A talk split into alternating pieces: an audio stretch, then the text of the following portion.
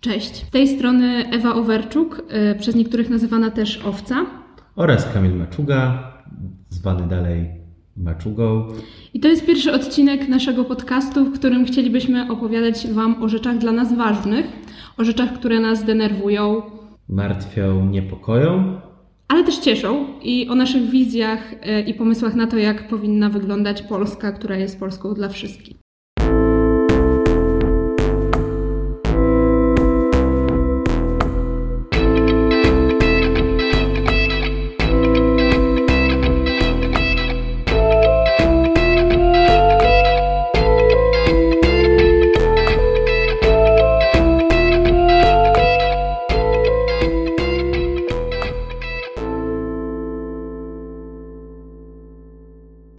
Jeżeli chodzi o nazwę naszego podcastu, to mieliśmy burzliwą dyskusję na temat, jak ona powinna brzmieć. I podało wiele propozycji, innymi lewometr społeczny, kandelewę, odnosząc się do podstawowej jednostki układu SI kandeli, ale ostatecznie wybraliśmy konary pod Sosenką. Historia powstania tej nazwy z pewnością zasługuje na oddzielny odcinek i kto wie, może kiedyś będziecie mieli szansę go wysłuchać w formie specjalnej. Natomiast dzisiaj chcielibyśmy zacząć odcinek od e, święta, które obchodziliśmy we wtorek, zwane w Polsce jako Dzień Matki. W związku z czym mam do Ciebie, Ewo, takie pytanie. Jakie są Twoje doświadczenia? Jak był celebrowany u Ciebie ten dzień? Jeśli chodzi o moje skojarzenia z Dniem Matki, to dla mnie Dzień Matki przede wszystkim oznaczał przez długi czas kwiatki, laurki, prezenty. W tym roku natomiast pomyślałam sobie o tym, że może powinniśmy się zastanowić też przy tej okazji nad problemami, z którymi spotykają się i borykają się współczesne kobiety, nie tylko matki, ale przede wszystkim matki.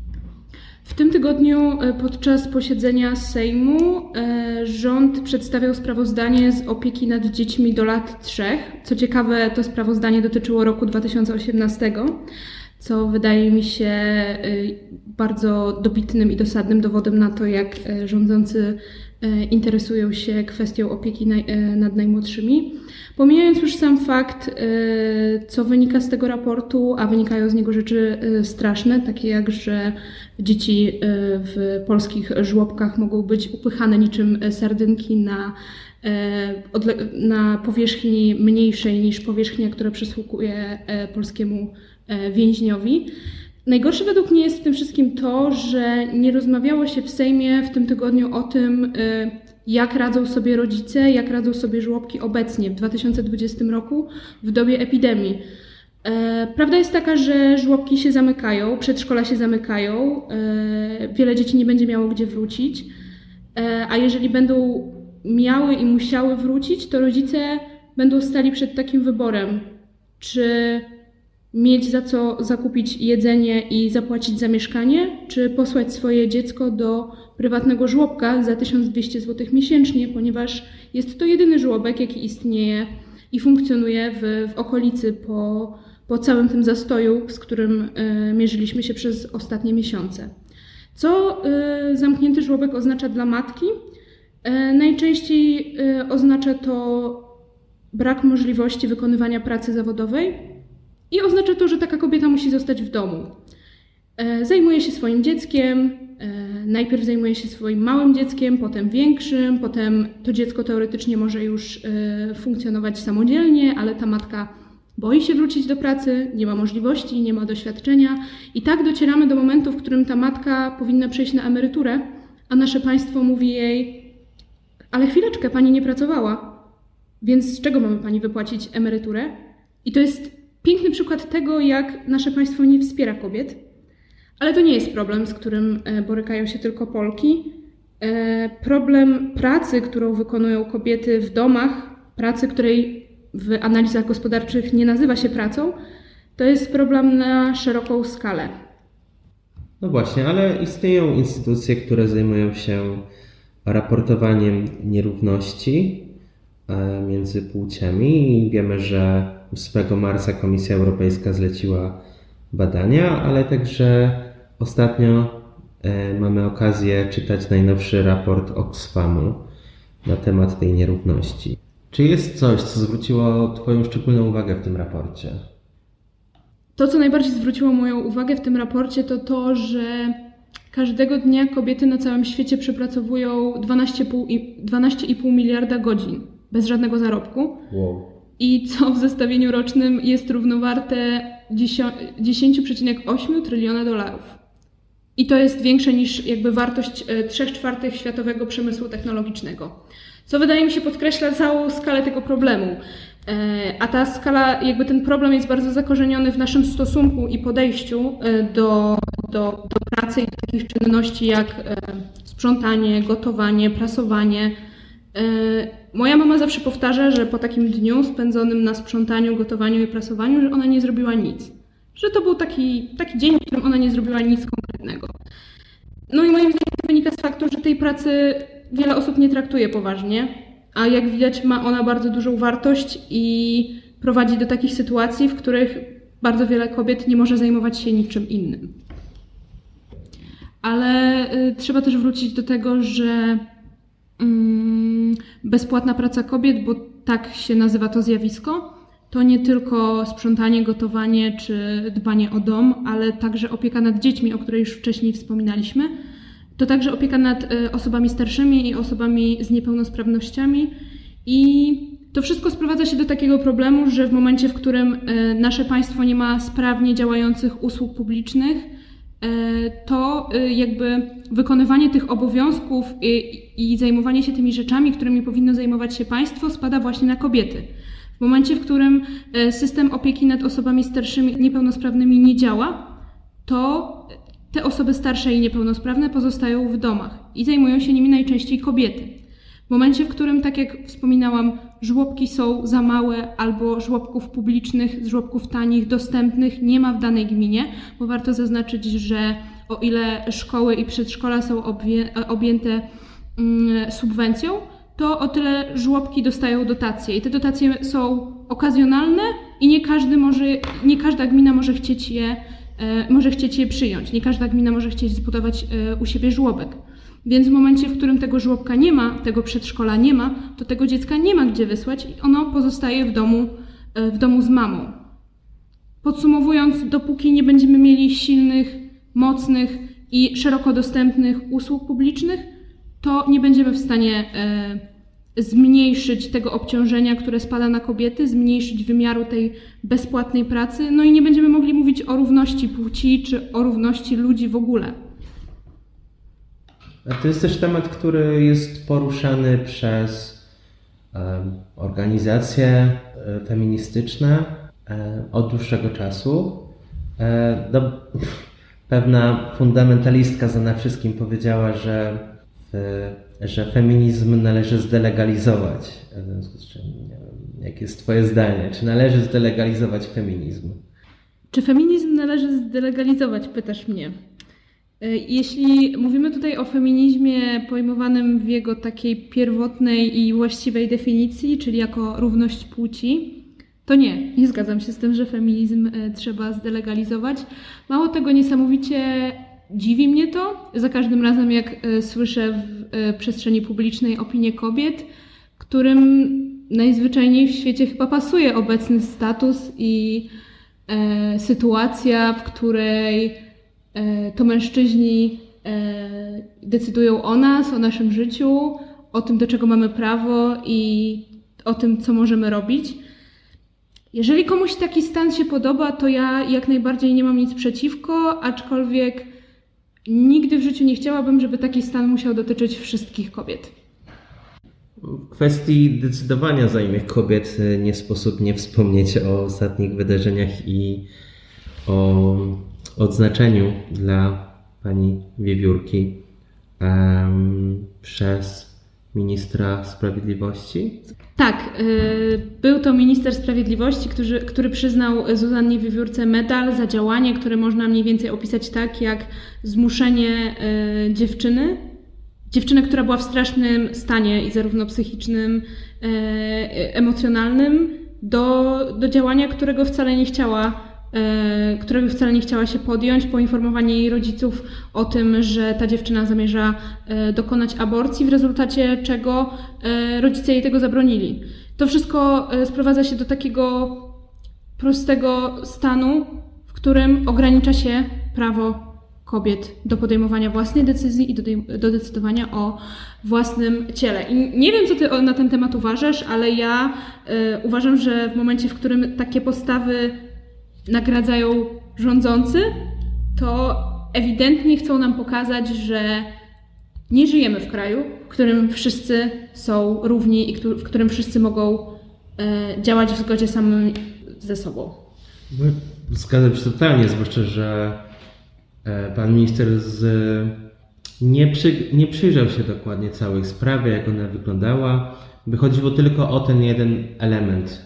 On jest tak zwanym obrońcą życia. E, Zresztą w internecie głośno było o innej wypowiedzi również e, pani Wiewiórki, która uważa, że wysadzanie klinik aborcyjnych jest etyczne. E, Co jest totalnym absurdem, bo jak wiemy, kliniki aborcyjne, choć może nie znajdziemy ich w Polsce, ale tam, gdzie one funkcjonują, to oferują szereg usług medycznych, w tym mamografię, testy na e, choroby przenoszone drogą płciową, e, okresowe badania, e, tak zwane birth control i I to jest właśnie e, taka kompleksowa opieka, której w Polsce nie mamy i pewnie jeszcze przez długi czas e, nie będziemy mieli. Opieka, która jest potrzebna kobiecie e, jej rodzinie, jej partnerowi, jej najbliższym, e, do tego, aby czuła się bezpiecznie i do tego, żeby miała poczucie, że decyzja, którą podjęła, jest całkowicie zgodna z tym, co ona czuje, uważa i z tym, co chce zrobić, i że będzie zaopiekowana i będzie bezpieczna do końca. W momencie, w którym e, rządzący stwierdzają, że jakby jednoznacznie prezentują swoją postawę i próbują narzucić ją wszystkim innym, jest to dla mnie sytuacja e, raz, że absurdalna, a dwa, że niesamowicie przykra. Tak najzwyczajniej w świecie i po ludzku e, przykra. Ale to nie jest e, jedna, jedyna e, dziedzina i, i rzecz, w której nasze państwo polskie e, zawodzi swoich obywateli i swoje obywatelki. E, Powracają jak do, e, powraca do nas jak bumerang temat samorządowych kart rodziny. Czy dobrze pamiętam tę nazwę? samorządowa karta praw rodzin. Okej, jasne. E, O co właściwie tak, o, o co tak właściwie z tym chodzi? Bo y, przyznam się szczerze, że jak zobaczyłam tę nazwę na początku i nie wiedziałam, e, nie wiedziałam z czym to się je i na czym to polega, to odniosłam błędne wrażenie, że jest to dokument, który może coś zmienić na lepsze. Ale chyba musisz przyznać, że to z dobrem, równością i poszanowaniem praw wszystkich osób nie ma nic wspólnego. Przede wszystkim zarówno nazwa, karta praw rodzin, jak i treść, która zawiera wiele ogólników i pokrętnych definicji, ma przekonać e, lokalnych samorządowców, samorządowcy zawsze są lokalni, ma przekonać samorządowców do tego, by taki dokument przyjęli. Ponieważ, a jeżeli tego nie przyjmą, to łatwo im zarzucić, że nie wspierają rodzin. Jest to bardzo sprytny zabieg, który ma polegać na e, przyjęciu pewnych założeń, definicji i mm, ten dokument teoretycznie ma sześć stron, ale to, co z niego wynika, to można byłoby zawrzeć w kilku zdaniach. Tylko problem jest też w tym, że ten dokument jest pisany bardzo nie wprost. E, to znaczy, na przykład, nie znajdziemy tam e, bezpośredniego nawiązania do tego, że samorząd nie będzie wspierał e, żadnych działań ani finansowo, ani w żaden inny sposób działań promujących równość czy em, prawa osób LGBT, tylko w pokrętny sposób jest napisane mm, organizacje czy tam działania, które podważają konstytucyjną tożsamość małżeństwa jako związek e, kobiety i mężczyzny. Karta zachęca też samorządy do monitorowania organizacji, z którymi szkoły mają współpracować. I czuwać na tym ma być Rzecznik Praw Rodzin. E, On ma też dostać narzędzia do egzekwowania tych tak zwanych praw rodzin w przypadku naruszeń. No i bardzo łatwo wywnioskować, o jakie rodzaje zajęć chodzi. Bo od dłuższego czasu swój sprzeciw wobec e, tak naprawdę dobrowolnej, e, dobrowolnych zajęć zorganizowanych przez szkołę, które nazywają się tęczowym piątkiem i mają mówić o tolerancji i równości. Od dłuższego czasu mm, no, autorzy tego projektu e, walczą i sprzeciwiają się. Więc, więc możemy sobie wyobrazić taką sytuację, w której e, szkoła chce zorganizować warsztaty antydyskryminacyjne, ale Rzecznik Praw Rodzin będzie mógł to, mógł ich zakazać, a jeżeli, jeżeli e, takie zajęcia się odbędą, to Rzecznik będzie mógł też zareagować. I warto zaznaczyć, że istnieje wiele dokumentów, które są obok. To znaczy, gdy samorządowcy podpiszą tą tak zwaną samorządową kartę praw rodzin, to później dostają różne propozycje, jak ją realizować. E, Dostają pakiet dokumentów. Parę samorządów wysłało mi w odpowiedzi na moje pytanie takie dokumenty. Stworzony został też poradnik, jak tworzyć. No i takim rzecznikiem, e, tym wspomnianym rzecznikiem praw rodzin nie miałby być byle kto, ale zalecane jest, e, żeby były to osoby, które, organizacje, które mają w swoich celach statutowych, znów powiedziane nie wprost, zwalczanie ideologii kwestionujących naturalną tożsamość małżeństwa jako związku kobiety i mężczyzny.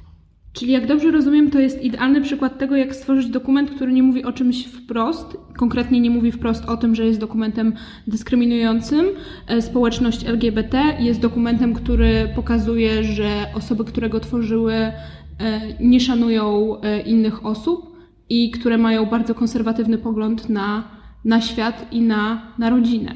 No dobrze, ale jeżeli mamy taki dokument, to ktoś musiał go stworzyć i ktoś musi stać za całym tym, całą tą e, bardzo przebiegłą, jakby nie było, trzeba im to oddać, inicjatywą.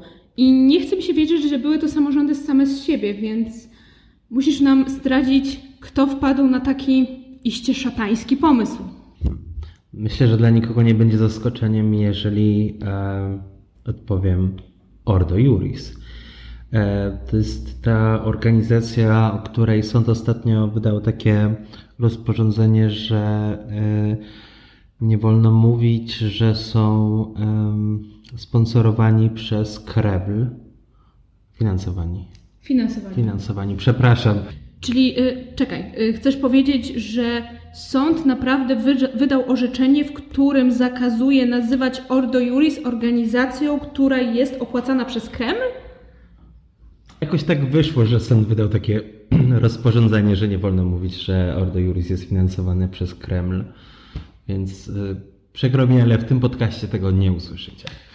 Jakby wracając do tematu e, przewodniego, mm, drugiego tematu przewodniego, to mm, w samorządowej karcie praw rodzin znajdziemy też takie niebezpieczne, według mnie, założenia, że silne więzi chronią rodzinę przed przemocą i że wszystkie organizacje działające na, na terenie, samorządowe organizacje przeciwdziałające przemocy, alkoholizmowi i narkomanii powinny uszanować zasadę integralności rodziny i tylko w naprawdę wyjątkowych sytuacjach ingerować. Wydaje mi się, że to też pokazuje, że założenia w karcie trochę mijają się z celem. To znaczy, wiemy, że w samym 2018 roku procedur, uruchom, uruchomionych procedur niebieskiej karty było 88 133, a to są tylko te przypadki, które są oficjalne. Nie możemy bagatelizować tematu przemocy w rodzinie, mówiąc, że integralność rodziny jest ważniejsza. A dlatego tu znów pojawia się pytanie, jakie problemy rozwiązuje ta karta, bo nie rozwiązuje na pewno przemocy w rodzinie, nie rozwiązuje niedostatecznej ilości żłobków na ter- w terenach gminach, gminach miejskich oraz a gminy wiejskie to mogą jedynie pomarzyć o żłobkach. Przede wszystkim też y, te wszystkie problemy, o których powiedziałeś, ale również y, taki fundamenta fundamentalny problem y, tego, że przemoc w rodzinach istnieje i że nie, nie istnieją rodziny idealne i w momencie, w którym zaczynamy mierzyć się z problemami, to nie powinniśmy ich zamiatać pod dywan, tylko powinniśmy budować sieć wsparcia i pomocy, również na poziomie samorządowym, która pozwoli z tymi problemami się uporać. Tymczasem w moim odczuciu i zapewne się ze mną zgodzisz, autorzy i autorki e, jakby założeń do tej karty chyba mają takie wyobrażenie, że, że wręcz przeciwnie, że e, w imię obrony jakiejś, e, jakiejś idei, która została, która została przez nich, przez nich wymyślona, pozwala się tysiącom kobiet i tysiącom mężczyzn oraz dzieciom na, na cierpienie i na życie w na życie w przemocy i w cierpieniu. No, tak, no, no, nuklearny model rodziny nigdy nie był idealny. To znaczy ten, ten sztuczny twór, że, że musimy tworzyć tą małą rodzinę w klasycznym stylu, e, nie działał. To znaczy, wydaje mi się, że wielu, wielu i wiele z nas wie z własnego doświadczenia, że ten model nie zawsze się sprawdzał i nie zawsze chronił przed, e, przed przemocą. No i należy też pamiętać, że nie ma rodzin idealnych, nie ma jednego modelu rodziny. Każda rodzina jest w pewnym sensie indywidualna. Znaczy, mamy, mamy takie rodziny, w których jest mama, tata i dzieci, ale mamy także rodziny, e, w których, które oficjalnie są nazwane niepełne, e, chociaż to wyrażenie mi się nie podoba. Nie rozumiem dlaczego. Około miliona dzieci w Polsce wychowuje się właśnie w tych tak zwanych rodzinach niepełnych. Ale one nie są niepełne, bo są pełne miłości, e, pełne wsparcia. I oczywiście od, odbiega to od, od tego e, klasycznego modelu, ale nie oznacza to, że w żaden sposób te rodziny są gorsze. No, nie są gorsze też rodziny tęczowe, które również wychowują dzieci, także w Polsce. Jest ich kilkadziesiąt tysięcy takich rodzin. I nie można ich zamieść po prostu pod dywan i udawać, że w Polsce istnieje tylko jeden model rodziny. Uważam, że nie mógłbyś y, tego ująć lepiej i całkowicie się z Tobą zgadzam. Podsumowując to, co, y, to, co już zdążyliśmy tutaj przedstawić, czyli y, samorządowa karta praw rodzin to jest dokument, który został stworzony przez tę organizację, która wcale nie jest opłacana przez Kreml. I ten dokument, mimo że w żadnym swoim punkcie e, nie zawiera sformułowań takich jak dyskryminacja, homofobia, to jednak jest właśnie dokumentem, który ma na celu wykluczenie e, społeczności LGBT i przekonanie wszystkich wokół, że nie istnieje coś takiego jak mm, tęczowa rodzina i że rodziną jest tylko kobieta, mężczyzna i dziecko. I są to karty, które mogą przyjmować lokalne E, samorządy i do tego właśnie dąży, e, dąży Ordo Juris, żeby, żeby samorządy przyjmowały te karty. No dobrze. Czy jest jakiś sposób na to, żeby powstrzymać samorządy? Powstrzymać w takim sensie, żeby powiedzieć im i wytłumaczyć, o co tak naprawdę chodzi, i e, dać takie pole do dyskusji i powstrzymać tę falę dyskryminacji i nierówności, którą ta organizacja chce, chce szerzyć w Polsce? Czy, czy, czy jest jakiś sposób? Sposobów próbowaliśmy wiele. Było wiele akcji oddolnych, w których e, lokalne organizacje czy lokalne osoby po prostu e, próbowały powstrzymać radnych przed przyjęciem takich deklaracji. I na początku to, to było trudne. To znaczy, sam pamiętam kilkanaście petycji tworzonych lokalnie przeciwko przyjęciu, e, apele do, do radnych i one często zakończyły się niepowodzeniem. Raz na przykład w e, powiecie tatrzańskim chyba była odczytywana moja petycja z, e, z nazwiskiem w obecności pana Jerzego Kwaśniewskiego, prezesa Ordo Juris. I jakby w odpowiedzi na moją petycję dostałem wydrukowaną wersję samorządowej karty praw rodzin, co mnie dość załamało, to znaczy jakby już wielokrotnie ją czytałem, choćby dlatego, że, że analizowałem ją także przed tym, jak temat, bo ta karta również była poruszana podczas dyskusji w Parlamencie Europejskim. Ta karta również została potępiona przez nich. I mm, to, co naprawdę napawa optymizmem, to z jednej strony to, to że w ciągu jest trzeci miesiąc, w, której, w którym żaden samorząd nie przyjął takiej karty, a Siedlce to, w jaki sposób protest był organizowany w Siedlcach, był poruszający. To znaczy, oglądałem konferencję prasową przygotowaną przez młodzieżówki oraz Dorotę Olko. Mm, ci młodzi ludzie, którzy opowiadali o tym, że nie ma, nie ma jednego modelu rodziny, że ta karta dyskryminuje ich przyjaciół, że jest konkretnych przyjaciół. I oni nie, nie, nie są w stanie się zgodzić na to, by radni, radni, radni to przyjęli. Z drugiej strony organizacja My Rodzice wysłała apel do, do radnych. Zainterweniowała także kampania przeciw homofobii. Była to bardzo bardzo synchronizowana akcja z wielu stron. To, że ta karta nie została przyjęta, to był sukces tych ludzi, ale stało się to także dlatego, że jedna radna z PiSu zbuntowała się i nie chciała przyjmować karty tylko dlatego, że rzekomo dba o prawa rodziny.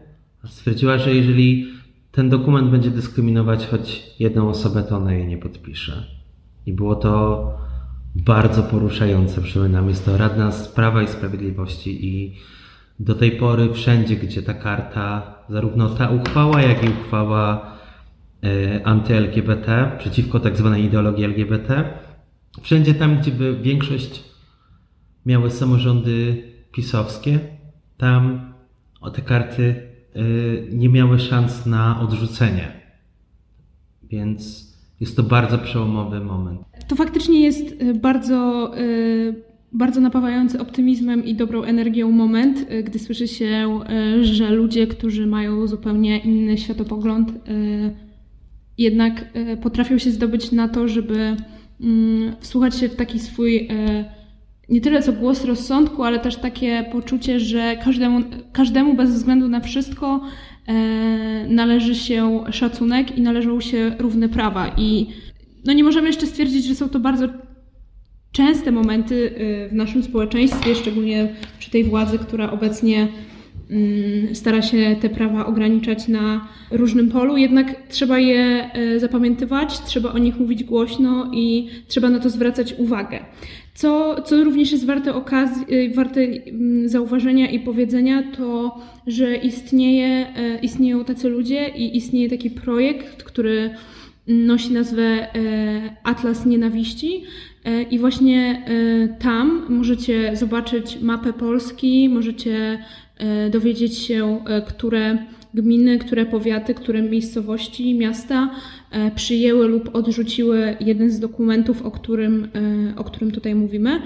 E, to jest bardzo ważne, żeby mieć świadomość, gdzie żyjemy, gdzie, jakie decyzje i w jakich miejscach są podejmowane, szerzyć tę wiedzę.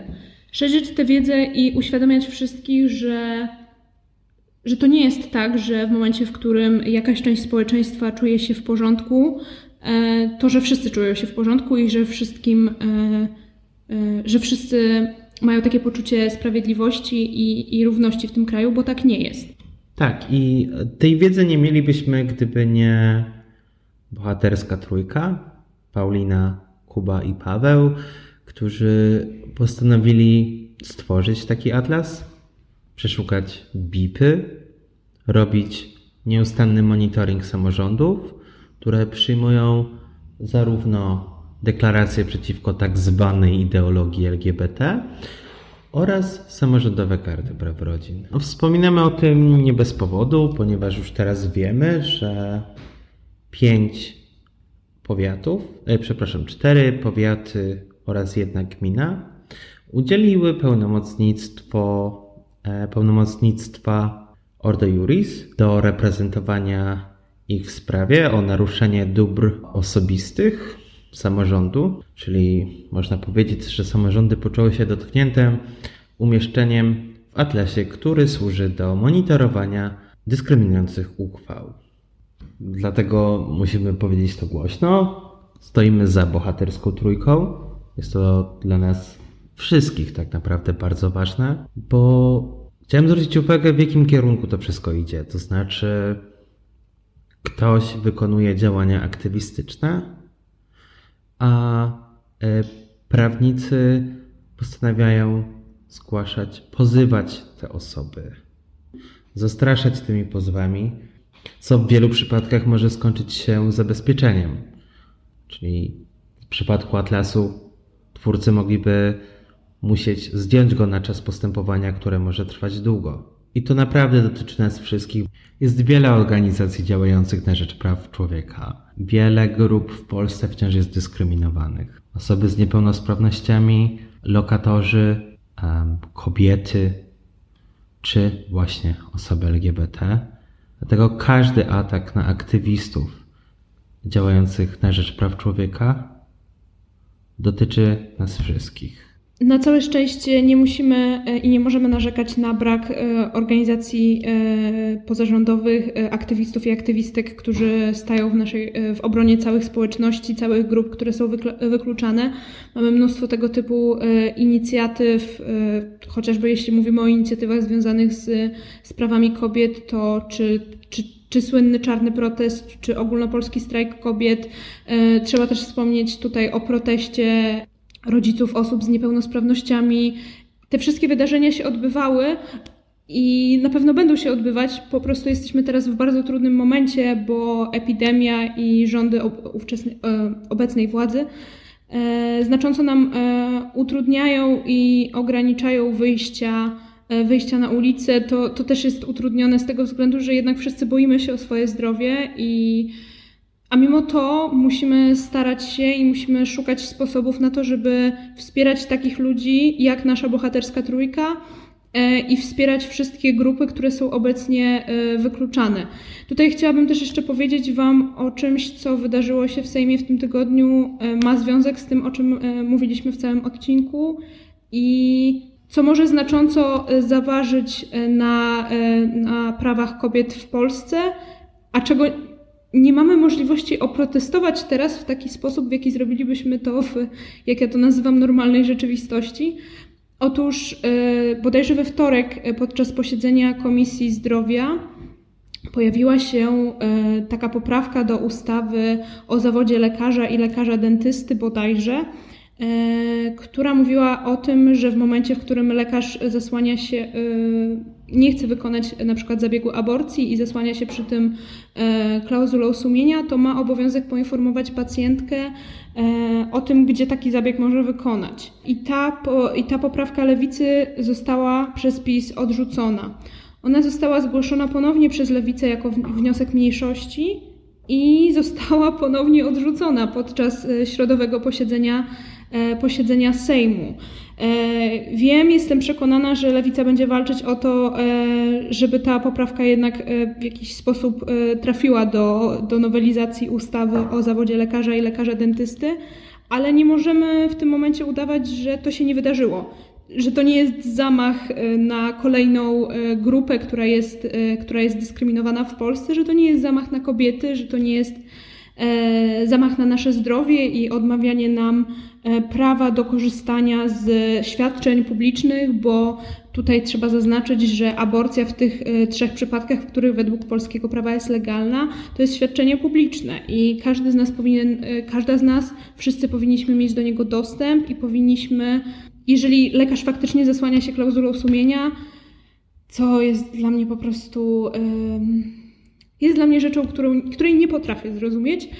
No ale jeżeli tak się dzieje, to po, faktycznie powinna być taka sytuacja, że nie zostawiamy tej kobiety przerażonej yy, w niebezpieczeństwie, w zagrożeniu zdrowia yy, bez wiedzy.